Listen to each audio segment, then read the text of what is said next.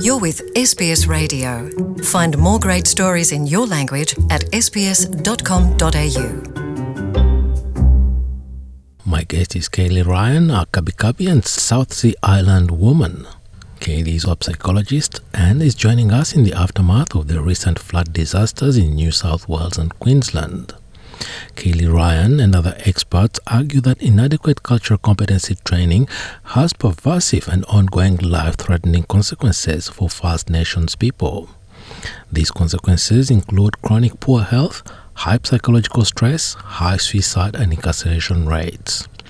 Now, Kaylee Ryan, before we delve into your findings and uh, also the recommendations that you and other experts put forward, I'd like to welcome you on NITV Radio. Thank you. Now, tell us about your findings, the effects of the lack of cultural competency, and actually, is this really a prevalent issue, and how prevalent is this issue? There's a, a lack of adequate cultural safety or cultural responsive training, particularly if it doesn't understand the ongoing impacts of the history or colonisation in this country and how that impacts Aboriginal and Torres Strait Islander people through you know, intergenerational trauma and it, the influences that and the ongoing systemic and institutional racism that exists. And more importantly, it's that thinking that you can learn about cultural responsiveness or cultural safety in, you know, a couple of hours or a couple of minutes even. Our belief from what we're seeing is that you need to have a good understanding of trauma informed practice from a cultural safety, cultural responsiveness um, foundation. Otherwise, you continue to re traumatize people. Now, the type of training you just described doesn't sound adequate at all. How can it even be deemed that just after a few hours, or if I'd say a mere introduction uh, into one topic, one could be considered as ready to go and uh, provide care? I know. It's. I think it comes back to what your priorities are, and that goes for not just those who fund our service providers, but organisations understanding their own culture and people understand their own culture and how that influences and impacts upon how they deliver services and what they're open to understanding. It also provides a big gap when we look at lots of the healing modalities, lots of the cultural practices that are very restorative, very healing, and supportive of our well-being um, for Aboriginal and Torres Strait Islander people, and failing to understand the importance of them and utilising them or incorporating them into how they provide support, care, how they formulate their responses, and who they collaborate and who they work with in providing those responses and ongoing support. Yeah, in some areas like Lismore in New South Wales, well, the people are heavily impacted. And I can think of one particular Aboriginal community on Cabbage Island or Cabo as it is affectionately, affectionately known. This community was particularly hard hit. Now, what are your findings on how people on Cabbage Island are faring? We had a comment from people on the ground about how devastating it is because not everyone starts from a level playing field from the same place. Many communities have extra burdens on them already.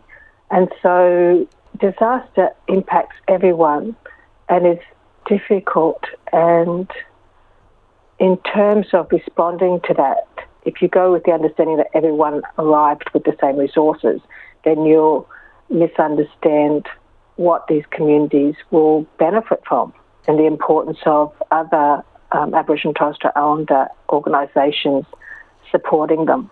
I don't think I answered your question. You were really wanting to ask about the devastation. And I think to understand the devastation, you have to understand that our communities suffer from a whole lot of extra burdens that mainstream communities don't suffer from. We're talking about financial distress, racial trauma, institutional, systemic trauma and difficulties. So, you know, the system wasn't set up for us. And it often misses what is uh, appropriate response Now, if I said that these communities are already experiencing complex issues, would that be a good characterization or description? Yeah, that's a much better description than what I'm saying to you.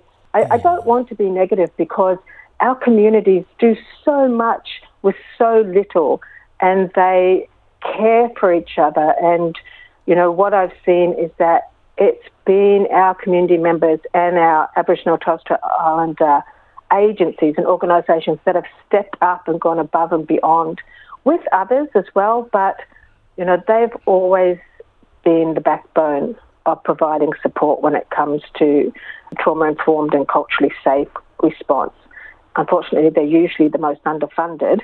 So a lot of this work is done at their own expense. You know, that's difficult because that whole area has suffered and they're being hit again.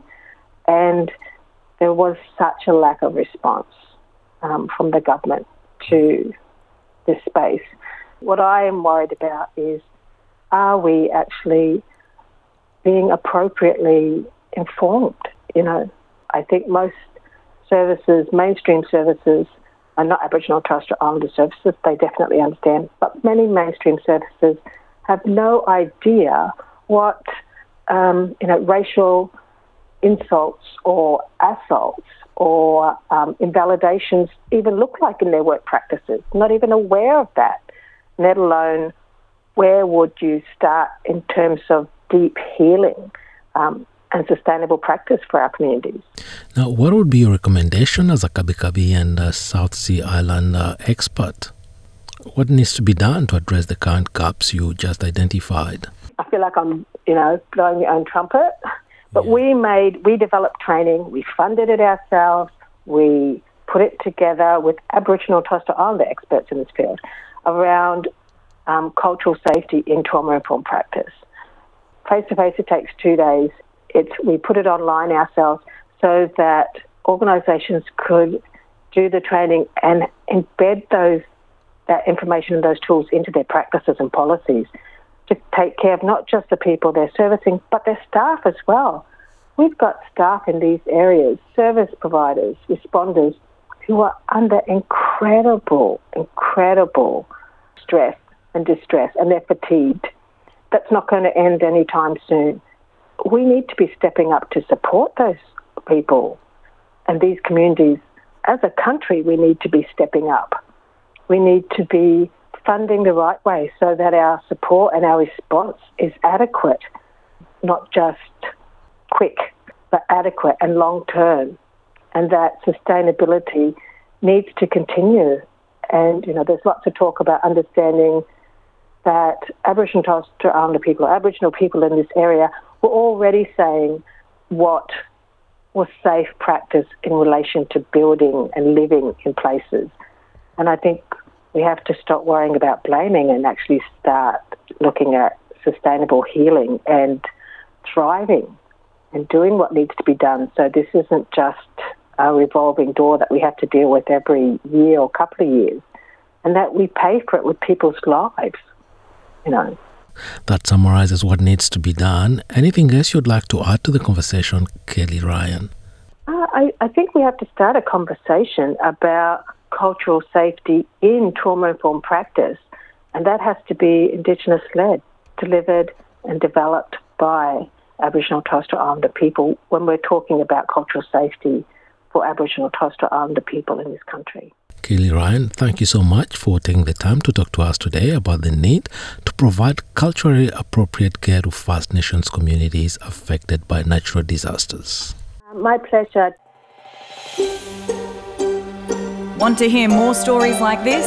Listen on Apple Podcasts, Google Podcasts, Spotify, or wherever you get your podcasts from.